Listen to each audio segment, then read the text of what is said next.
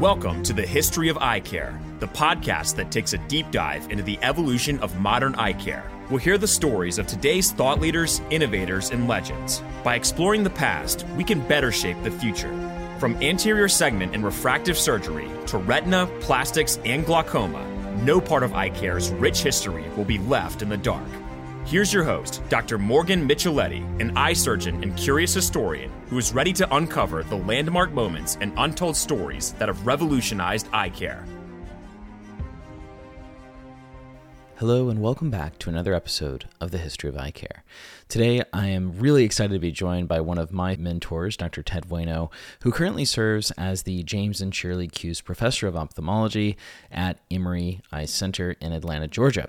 He's the Director of Oculoplastics, Orbital, and Cosmetic Surgery at Emory Eye Center and has been there since 1985. He is well known for his work in botulinum toxin as well as porous polyethylene for orbital implants. He has published more than 80 articles in medical journals and is well known for his phenomenal lectures and book chapters. He's our first oculoplastic surgeon to join us on the podcast, and I'm thrilled to have him here today.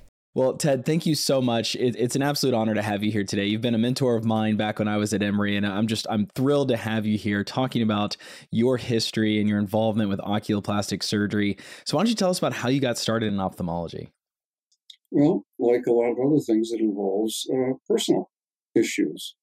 When I was a senior in college, my mother had a vitreous hemorrhage. And this was 1973. And there was not much around for treating things like that. And she ended up having to go down to Bascom Palmer as a patient and got a vitrectomy very early on when people were just starting to do vitrectomies. And as I was entering medical school, I started reading about this and I thought, my gosh, this is just one of the most fascinating surgeries. And look at what they're doing now with the eye. And I've always been interested in it, uh, but this made my mind up. I had to go and become an ophthalmologist, and I had to go and become a retina specialist without a doubt. So I went to medical school and into residency with the thoughts of becoming a retina specialist. And after getting into residency uh, at the Medical College of Wisconsin and having to train under people like Tom Aaberg, Travis Meredith, Trexler Topping, having people like George Williams in your residency class. All of these, all of these are people who went on to become chairs in ophthalmology or heads of major vitreoretinal uh, organizations. And I said, there's no way I'm as smart as these people. I'm going to have to find something to do with my life that someone with only moderate intelligence can do for a living. There's no way that I'm as smart as all these people that Tom Aaberg had brought in. Um, Tom was the first fellow at Bascom Palmer in vitreoretinal surgery. So he was at the forefront of vitreoretinal surgery from day one. He was Machemer's, Robert Machemer's very first fellow. And when he finished his fellowship in Miami, he took a professorship at Medical College of Wisconsin. So for the longest time, there were only three places in the world you could get a mechanized vitrectomy. That was Bascom Palmer, Medical College of Wisconsin, and Duke where Machemer was after he left Bascom Palmer. Wow. So at that point, going to Milwaukee was like a dream come true because I was going to train under Tom Aaberg and I was going to become a vitreoretinal specialist. but things changed. So, and I can remember sitting there at the end of my second year of residency. I'd actually filled out paper applications, which of course you had to do then, paper applications for vitreoretinal fellowships on one hand and oculoplastics fellowships on the other hand. I actually had a stack of these things.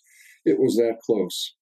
And I decided it was time to go home. It was about 10 o'clock at night. I walked out to the mailbox and I sat there for several minutes trying to decide which ones to put into the mailbox.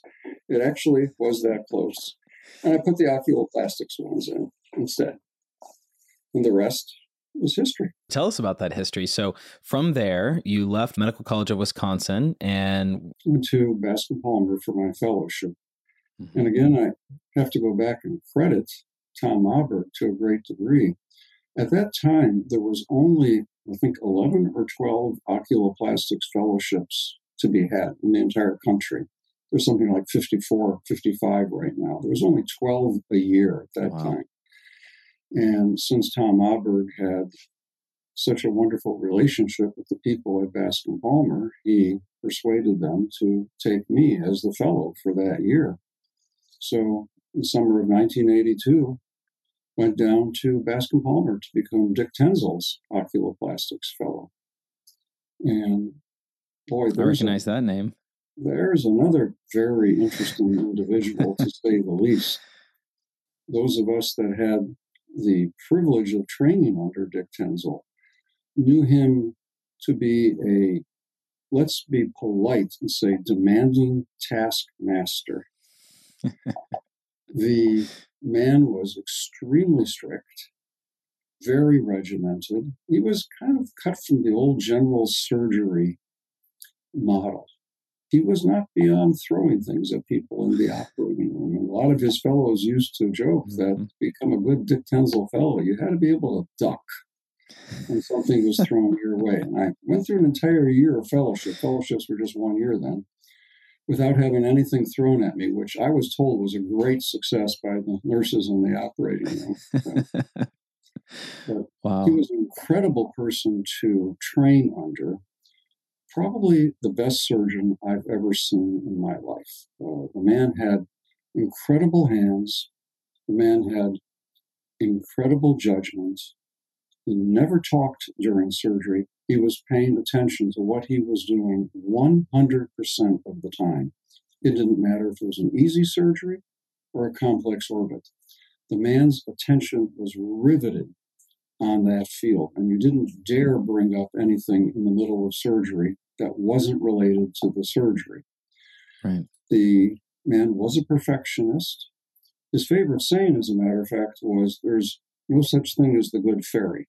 He used to say it, there ain't no such thing as the good fairy, by which he meant don't leave the operating room until you are 100% convinced that you have done absolutely everything you can do to make that surgery turn out correctly. And he adhered to that himself. Um, and he ingrained that in all of his fellows. As a, as a person, he was a wonderful person. He was extremely entertaining. Between surgeries, we would talk about the surgery over lunch, and he always bought lunch for the fellows. We would talk about the surgeries, and of course, he had an unlimited supply of stories about Byron Smith. Now, Byron Smith, as you may know, was one of the original oculoplastic surgeons in the world. And the ASOPRS was originally called the Byron Smith Society by his former fellows who had formed the society. And Dick Tenzel was one of the founding members of the Byron Smith Society. So he was one of the original to train under, under Byron Smith. Wow. Byron Smith was another fascinating character, to say the least. I had the honor of meeting him several times. He was, uh, again, quite the party animal. And Dick Tenzel used to say that Byron Smith was a better surgeon drunk than the rest of us will ever be so sober, which I thought was pretty fascinating.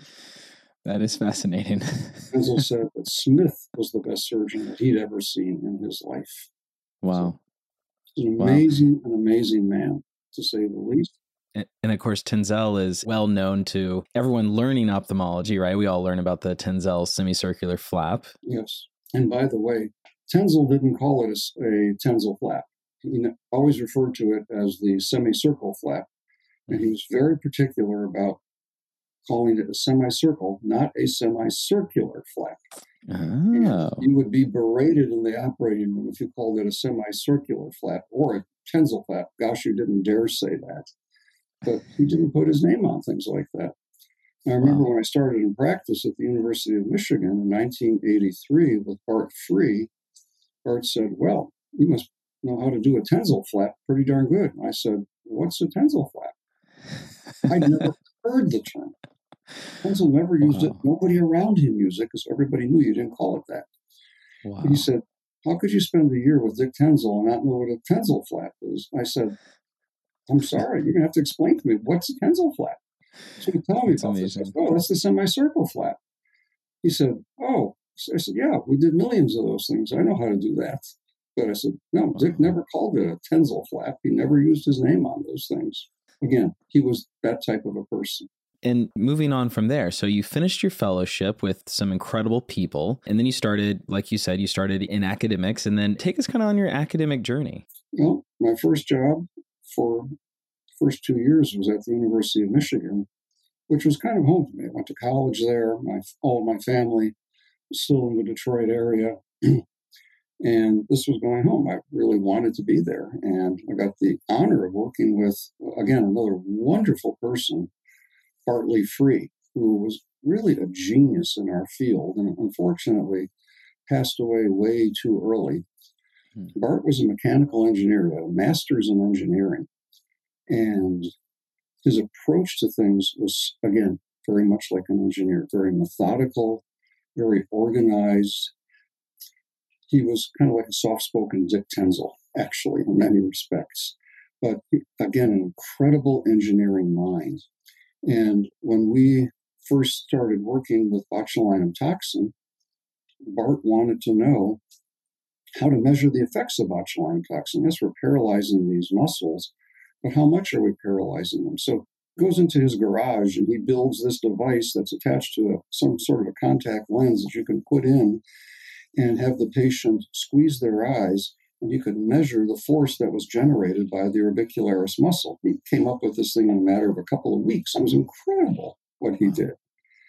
And we were able to measure the force of the orbicularis. We were able to tell how much paralysis uh, botulinum toxin induced. We were able to tell when it was wearing off. We could tell it was wearing off before the patients actually developed symptoms. Again, an amazing, brilliant man who, who had also a tremendously good sense of humor. So he was an absolute joy to work with at uh, the Kellogg Eye Center. He was the uh, original oculoplastic surgeon at the University of Michigan. I was uh, the second one to join there. And it was just a delight being with him because, again, I learned so much from Bart, too. And I, I only think you realize what you learn from people much later in your career when you reflect on things, you look at the way you're doing some things, you look at the way you yourself are thinking, and you say, you know, I know where that came from. I know where that idea came from. It came from so and so. It came from Dick Tenzel. It came from it came from Bart Frueh. It, it came from Tom Aaberg. People like that. And thank God those people stay with you.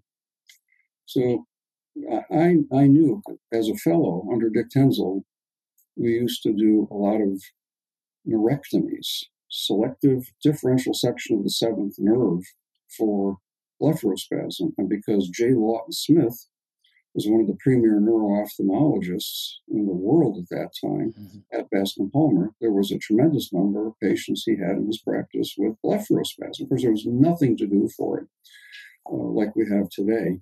So Lawton Smith would send a lot of these patients to Dick Tenzel, and we would do differential section of the seventh nerve.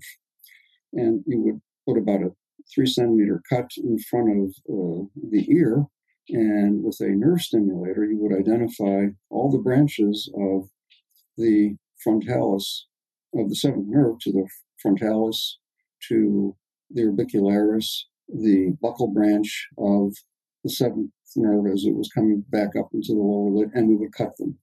And this was a very picky, very time consuming surgery. It would take about an hour per side to do, searching for these little branches with a nerve stimulator. And I could always tell when we had one because Dick Tenzel would be in a particularly foul mood that morning because he hated doing these surgeries, but nobody else would do this. Nobody else knew how to do it. So he would do it because Lawton Smith asked him to do it. And after a whole year of looking at this surgery, I said, there's really got to be a better way. Towards the end of my fellowship, we heard about botulinum toxin coming on board, a new study starting with botulinum toxin. The original use, of course, was for strabismus, but that was not going to be what it evolved into. So there was a trial going on for using botulinum toxin starting up uh, for blepharospasm and hemifacial spasm that just started when I joined Bartley Frueh in July of 83 at the University of Michigan. He said, Okay, you're an investigator. And just to show you how times have changed, I had to fill out an entire page and a half of FDA paperwork. Now, I can't even imagine what botulinum toxin would look like, but uh, this nowadays, but you would measure it in feet. But it was a whole page and a half. I thought, wow, that's a lot of paperwork you got to do for this thing. So, okay, we did it. And the very first week I was there, I had a patient sent to me from a mental hospital, a private mental hospital, who was being treated for blepharospasm in a psychiatric facility. I said, This is what you've got. We're going to give this to you. I injected her according to the initial protocol. She comes back a week later. Her spasm is gone. She's been discharged from the psychiatric hospital. You'll never forget that. That was such an incredible moment, pivotal moment in my career when I saw this the second week now in my practice that it looked like this woman was cured of her blepharospasms, very disabling disease.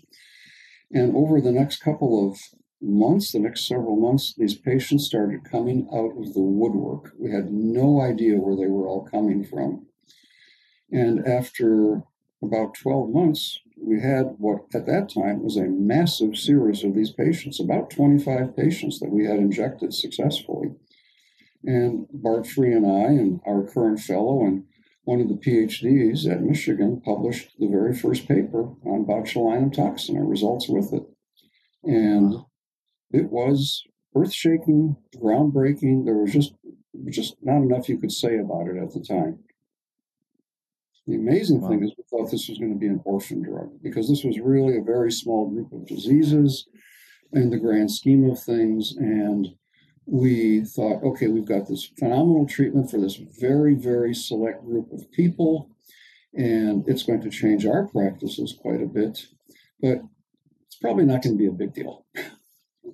Boy, talk about being wrong! Holy smokes! and that was that was around 1984 when you published that. 1984, that's correct. Yeah. Yes. And shortly after that, I got an offer I couldn't refuse from Dwight Cavanagh at Emory asking me to come down there and take a look because my old retina faculty, Travis Meredith, was now on staff at Emory. The oculoplastics person they had there for about a year had left. Sonny McCord had left. He was in private practice in Atlanta, and Emory needed somebody. And mm-hmm. I'm sitting around in Ann Arbor one evening. I, my phone rings, and it's Dwight Cavanagh on the phone. And so, Ted, this is Dwight Cavanagh at Emory. So, we've never met, but I want you to come down here and talk to us. I said, Sure, about what? He said, I want you to consider taking the job here. well, that's an interesting offer. and for those people who didn't know Dwight, he had quite a strong personality too. He could he could sell ice boxes to Eskimos, and he had me on a plane in a week he had me interviewed, he had me signed, sealed, and delivered in a matter of a couple of weeks coming to Emory. Wow. So January of '85, I showed up here, and it's uh, now what August of 2023. I haven't left, so it's been good. While we're on the topic of Botox, do you want to talk a little more about the evolution from where it came or where it was and you know yeah. the early 80s to where well, it is again now? it was an investigational drug for that period of time and the study continued uh, when I came to Emory. And again, it's amazing to see how the patients, again, seemingly started coming out of the woodwork. And these people had been rummaging around for years with this disorder and had a variety of ineffective treatments, mainly because nobody recognized the disease. People did not see it for what it was. And with Botox, or botulinum toxin, we didn't call it Botox at the time, it was oculinum. We started giving talks at the academies, American Academy of Ophthalmology, American Academy of Neurology. Uh, lots of papers were published by people in neurology and ophthalmology. And the recognition of the disease increased dramatically right off the bat. And patients, again, just started coming in from everywhere. And I developed this huge practice early on of botulinum toxin patients. And I have to say, those were and those still are the happiest patients in my practice to a great degree. They come in with a very disabling problem you give them these injections. In two or three days, they see a dramatic difference. And for the most part, they're all functional again. These are happy people, and they keep coming back for, for years. I've got some patients at Emory that have been mine for decades, uh, getting botulinum toxin every three months for close to 30 years, some of them now. It's pretty amazing. The ones I had initially have all passed away because I was quite young when I started. Most of these patients, as you know, are in their 60s and 70s. So all of those right. patients have passed on, but I've still got a, a, few that developed the disease early on that are still in my practice. And again, it's it's very rewarding to see these people after many years still doing so very well.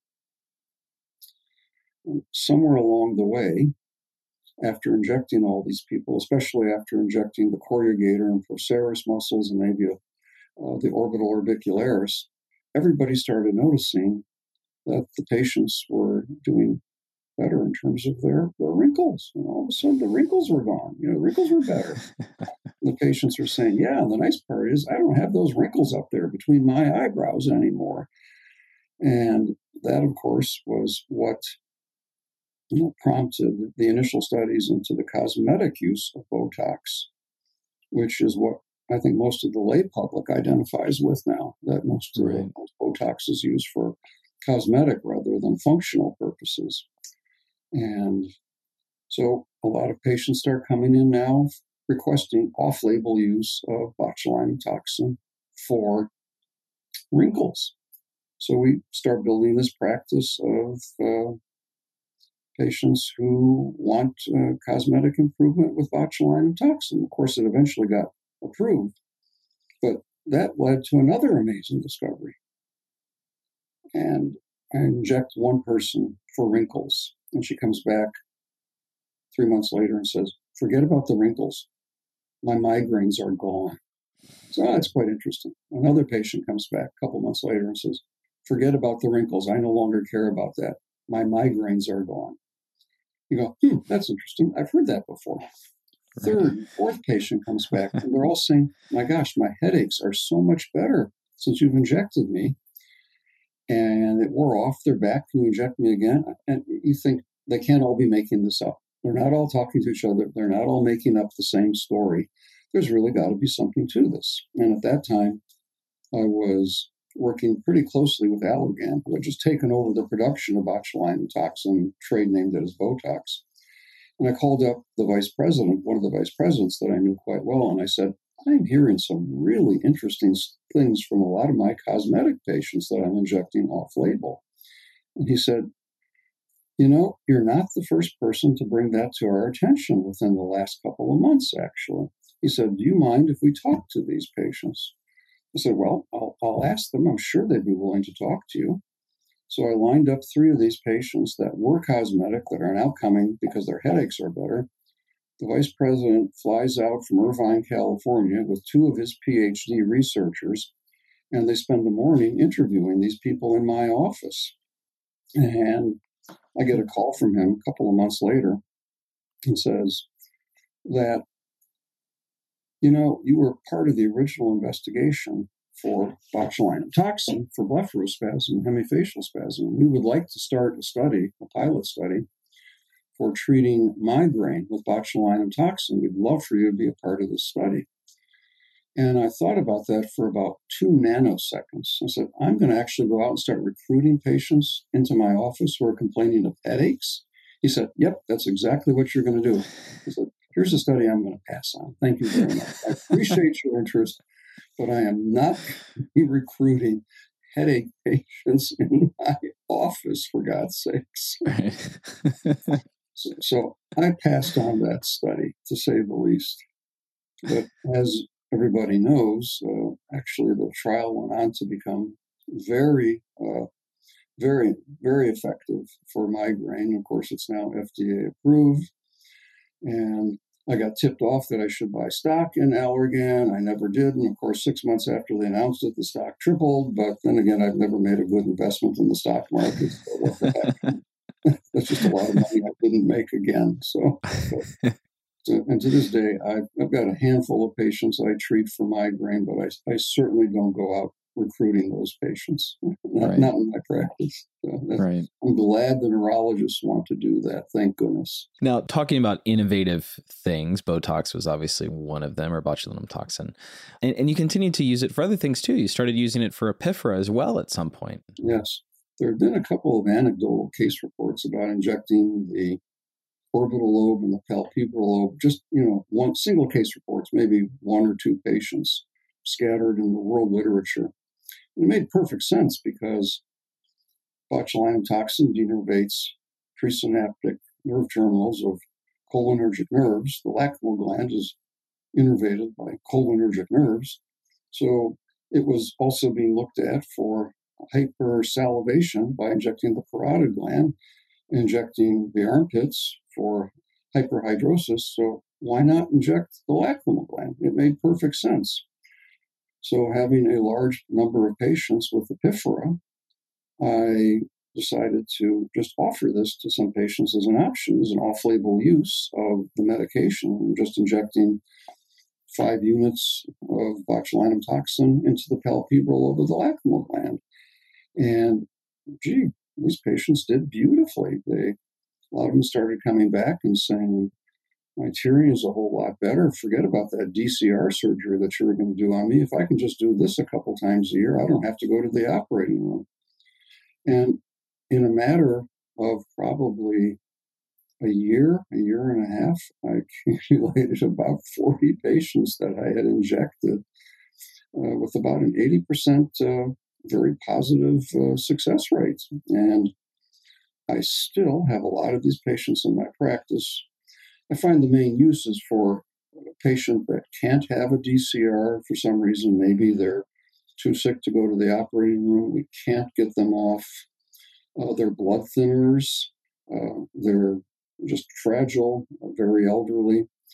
And this has been a wonderful uh, secondary treatment for a lot of these patients uh, or failed DCR that don't want to have more surgery. So it's a nice part of the practice. And again, for many years, I've got a number of these patients that just keep coming back for botulinum toxin to the lacrimal gland, and they're very wow. pleased with it. It works quite nicely. And just for timeline's sake, I mean, I think from from what I recall, it was around I think 2008. You presented, I think, a handful of patients at at an ASOPRS meeting uh, on initial results of injecting botulinum toxin for epiphora. Yes, that, that was the case, and that's still the largest case series in the world that I have no one's somehow no one's been able to come up with those numbers for some strange reason. I continue to review a lot of papers on the subject for the various journals that I review for, and I'm pretty sure I've, you know, at least in terms of publication, I've I've probably I last I looked, I've injected about I think uh, 100 to 110 patients. Uh, a lot of these are still coming back at routine intervals with botulinum toxin for epiphora. That's a pretty large number. Uh, wow. I look back at my just my numbers of botulinum toxin, and I am somewhere in the 15,000 patient encounters for botulinum toxin over my career.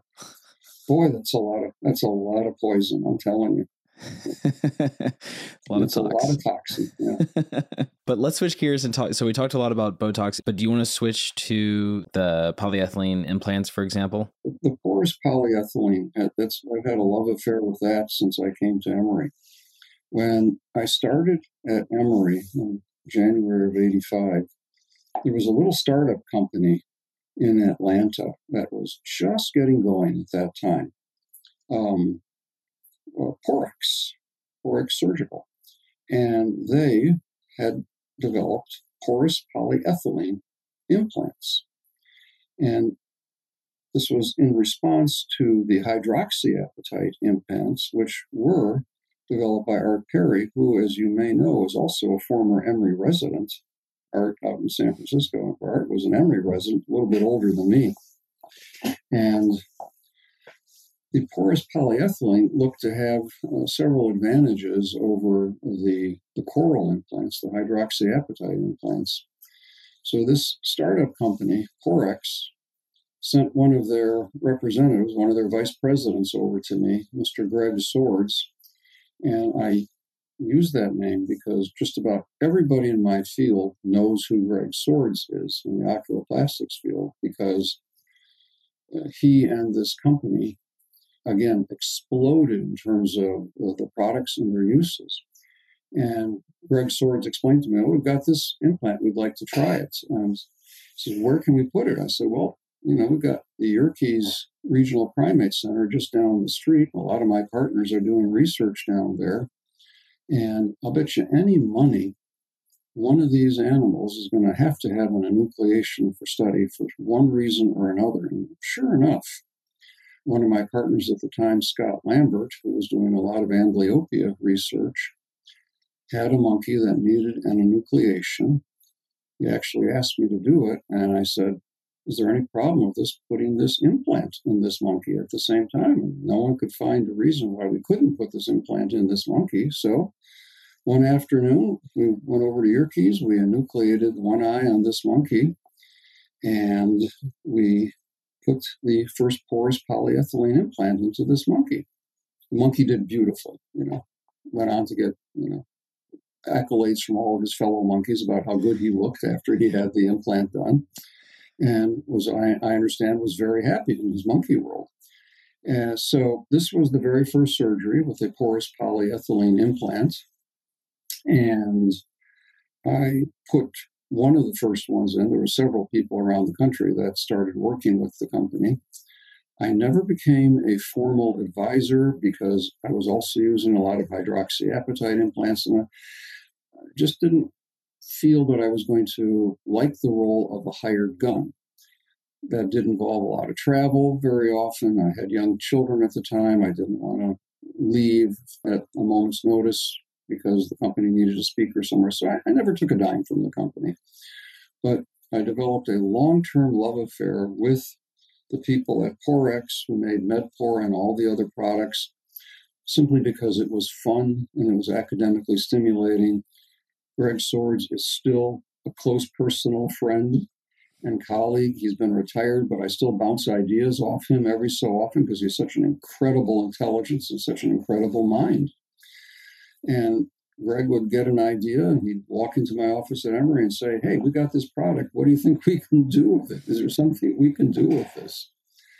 And for many, many years, we just had this wonderful back and forth relationship uh, with the company. Now, of course, the company got bought up by Stryker, hmm. and everybody in the company went their separate ways. Uh, Greg Swords went with Stryker.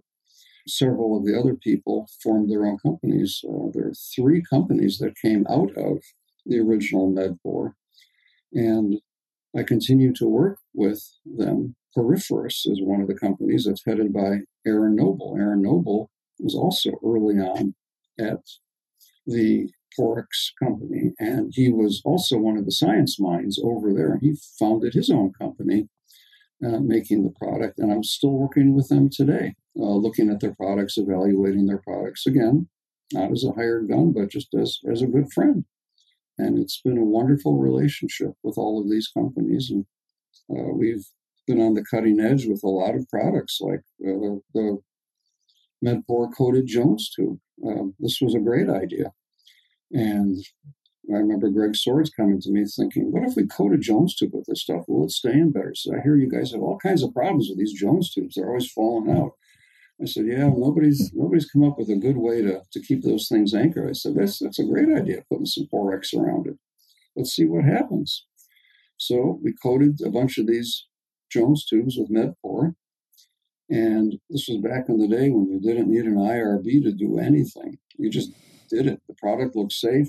You know, they had government approval. You just did it. You put it in. So I put in the first four patients, some at Emory, some at Grady. Every single patient did wonderfully. There was not a problem.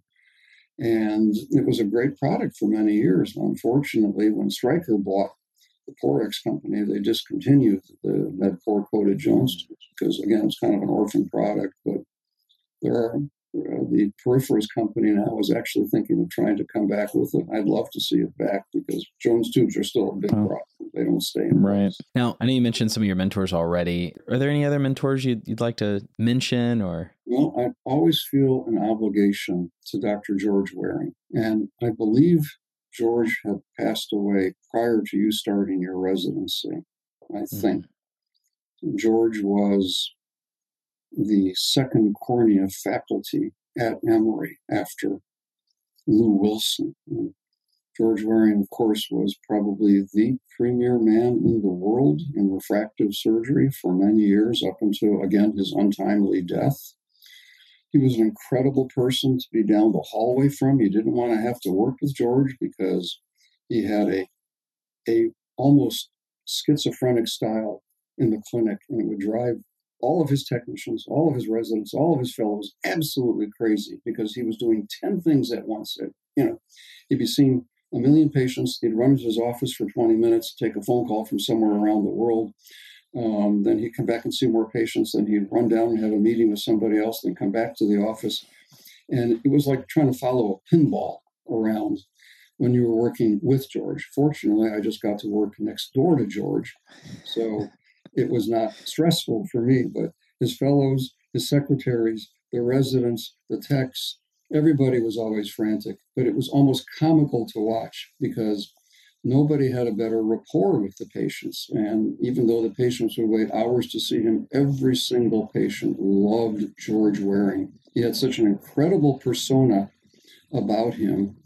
And he, he was just a, an amazing man with a, a, wealth of experience. And we were both we would both be working late at night on Wednesdays for various reasons.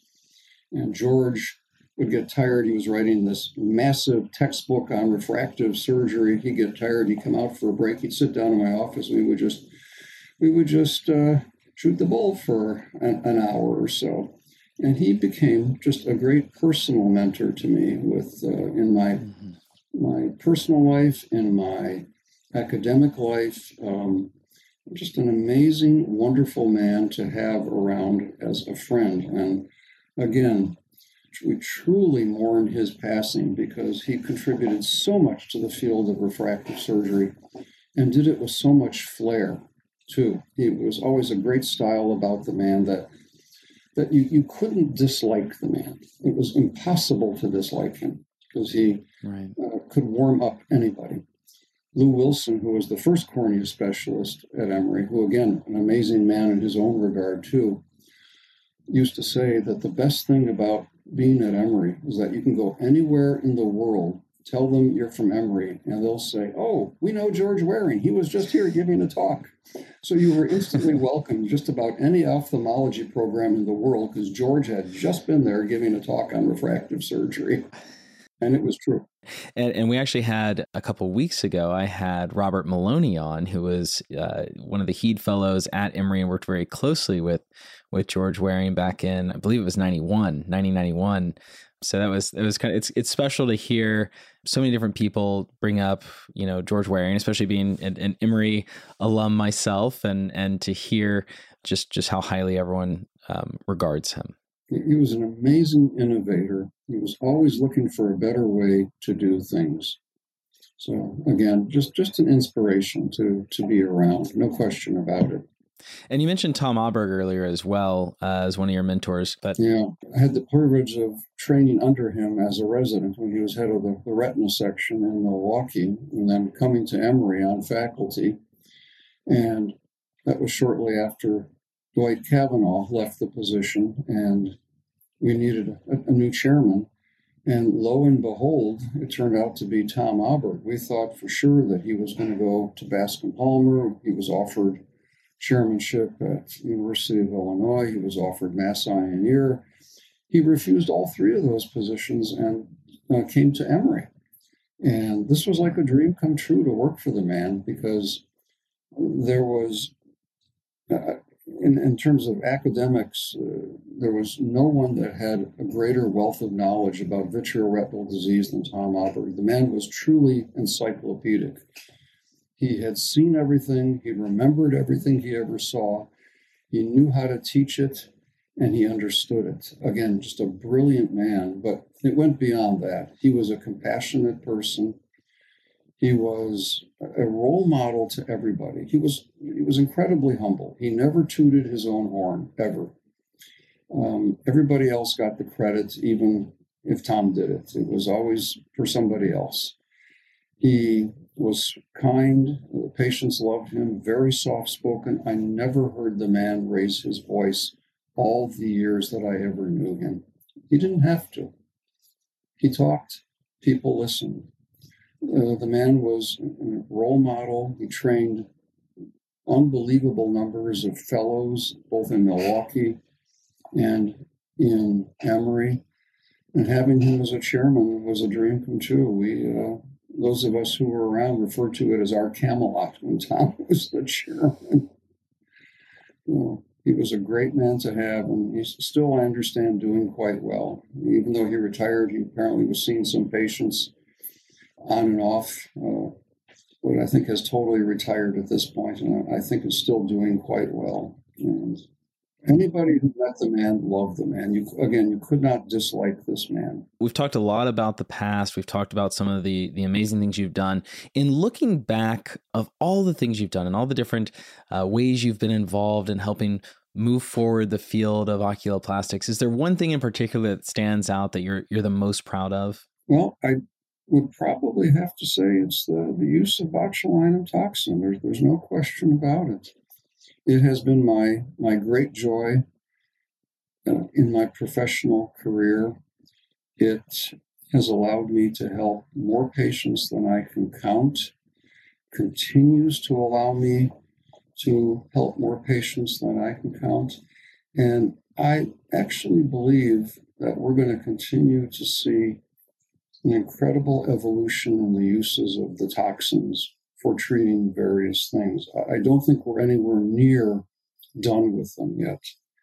I love doing everything in oculoplastics, but I have to admit, I just really love the toxins the best.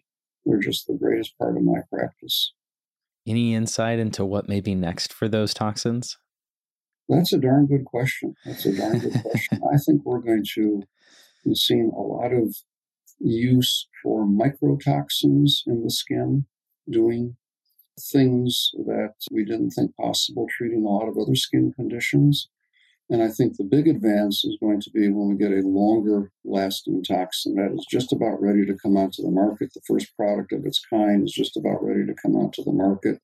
One that's probably going to last twice as long, which will give us an ability to treat patients for longer periods of time. I think that's going to be a big step forward in the toxin world. Are there other things that you're excited about on the horizon? Well, I think that we are developing much better treatments for orbital vascular tumors, arterial venous malformations, um, varices of the orbit. And these were lesions that were solely in the domain of the orbital surgeon but with the advent of better equipment in the neurointerventional world, we have seen a paradigm shift on how to treat these disorders. And there are more and more people being trained around the country and around the world who can now embolize, sclerose these orbital vascular lesions with a much greater magnitude of success and safety than we can do surgically. And I think we're going to see continued improvements as more and more people learn how to do these techniques in the treatment of orbital vascular lesions. I think, uh, again, that field is, is really exploding right now, too. And this has made my life a whole lot simpler because these are very scary things to operate on, as you can imagine. Um, lots of blood loss, lots of potential for blindness uh, in the orbit with surgical treatment of these. Not that surgical treatment has gone away, but this is allowing us to get to areas and get to things that we couldn't before. That, and combined with our ENT colleagues, and you know, don't forget, we were once part of ENT and they were part of us, and we work a lot with ENT. And we've got now a lot of sinus surgeons helping us with very complex orbital cases. And more and more of the ENT doctors who are practiced in sinus surgery, endoscopic sinus surgery, are learning how to help us get to some of these really tough orbital lesions that we had to attack ourselves. And I think, again, in the next several years, we're going to see a lot of improvement in treating a lot of these orbital tumors and orbital vascular lesions that have been such a problem for so many years. And I, I, can actually recall there was a large vascular tumor that I helped you remove back in residency. And I remember taking a, speaking of blood loss, I mean, I, I don't know that in an ophthalmology surgery I've ever seen half a liter in each uh, container. And I remember taking a picture and, and sending it to some of my friends in general surgery. And it was like, hey, what surgery do you think I just did? I mean, it's uh, it, really is amazing. Obviously, that patient did did phenomenal, but I mean, that is a big advance, right? I mean, that's that's a lot. Those are yes. those are challenging yes. surgeries. Those are really yes. challenging surgeries. So I think if I think that's a great point. Less in, less interventional procedures for treating these very difficult lesions, we're going to be a lot better off, and so will the patients. Well, are there any fun stories or any other stories or or ins- anything else you want to talk about? Things that we can share publicly, you mean? yes, yes. I don't know. There, there's a lot. And, and, what, what I will say is, you know, I'm 71 years old. I, I keep I keep wondering, should I retire? Then I think, what what in the world would I do if I retired? Because I hate to say it, but I am one of those people that has no outside interest. Thank God I've at least got grandchildren now who live here in Atlanta. so I've got something else to, that I can look forward to with my time other than traveling with my, my girlfriend. But you can't travel 100% of the time. She and I love to travel. And uh, if we retire, we'll certainly do a whole lot more of that. But um, um, even though it gets tiring, it, it sometimes wears on me. And I'll admit some of the bureaucratic nonsense uh, becomes less tolerable as you get older. But when one patient comes to you and says, Thank you so much, I'm so much better, it makes your day. And I know you get that feeling when you when you do a cataract or refractive surgery and these patients are so happy and they're so grateful to you. And there's nothing that matches that feeling. It's it's no amount of money will make up for for the wonderful, wonderful feeling you get when you talk to these these patients. It's worth all the money in the world, and this is the reason I, I continue to go. Grady holds a special place in my heart, being it's it's where I trained. How have you seen Grady evolve over the years? I'll tell you. When I go to Grady, I go to Grady once a month now. And to me, I say, well, this is one of my vacation days. Not because I'm not working down there, it's because I'm having so much fun when I go down to Grady. It's it's a joy as you know, it's a completely different population. When I started working at Grady, it was mainly, I would say it was probably 75% African American 25, 20% Caucasian and 5% of everything else. That as the United States population has changed, as the Atlanta population has changed, the population at Grady has changed. We have every language in the world being spoken down at Grady right now. It is a cultural potpourri. So we're seeing things down there now that you wouldn't have seen before that, that are really third world medicine to a great degree. I'm sure you saw that too. Like, where did this problem come from, for God's sakes? It's unbelievable. Um, you know, orbital tuberculosis, my goodness, all uh, trachoma. You know, we're, we're seeing these things in inner city practice. This is unbelievable. And some of the most memorable patients I've had, some of the most enjoyable patients I've had, have been at Grady, without a doubt. And I, I, I love going down there. It's a vacation day for me. It's fun. It can be a learning experience for me. And I, I swear that every single time I go to Grady, I see something that wasn't in a textbook anywhere. It's, it, again, it's a joy. You know, I, I think much of what I've learned and what I've been able to do, I mean, I, I credit so much to what I saw and what I learned at Grady. It holds a special place in my heart, too. And it's giving back. And it's giving Absolutely. Back. That's right. Well, Ted, any well, other? I think that is enough pontification for one evening. Thank you so much, Morgan. This was an absolute delight.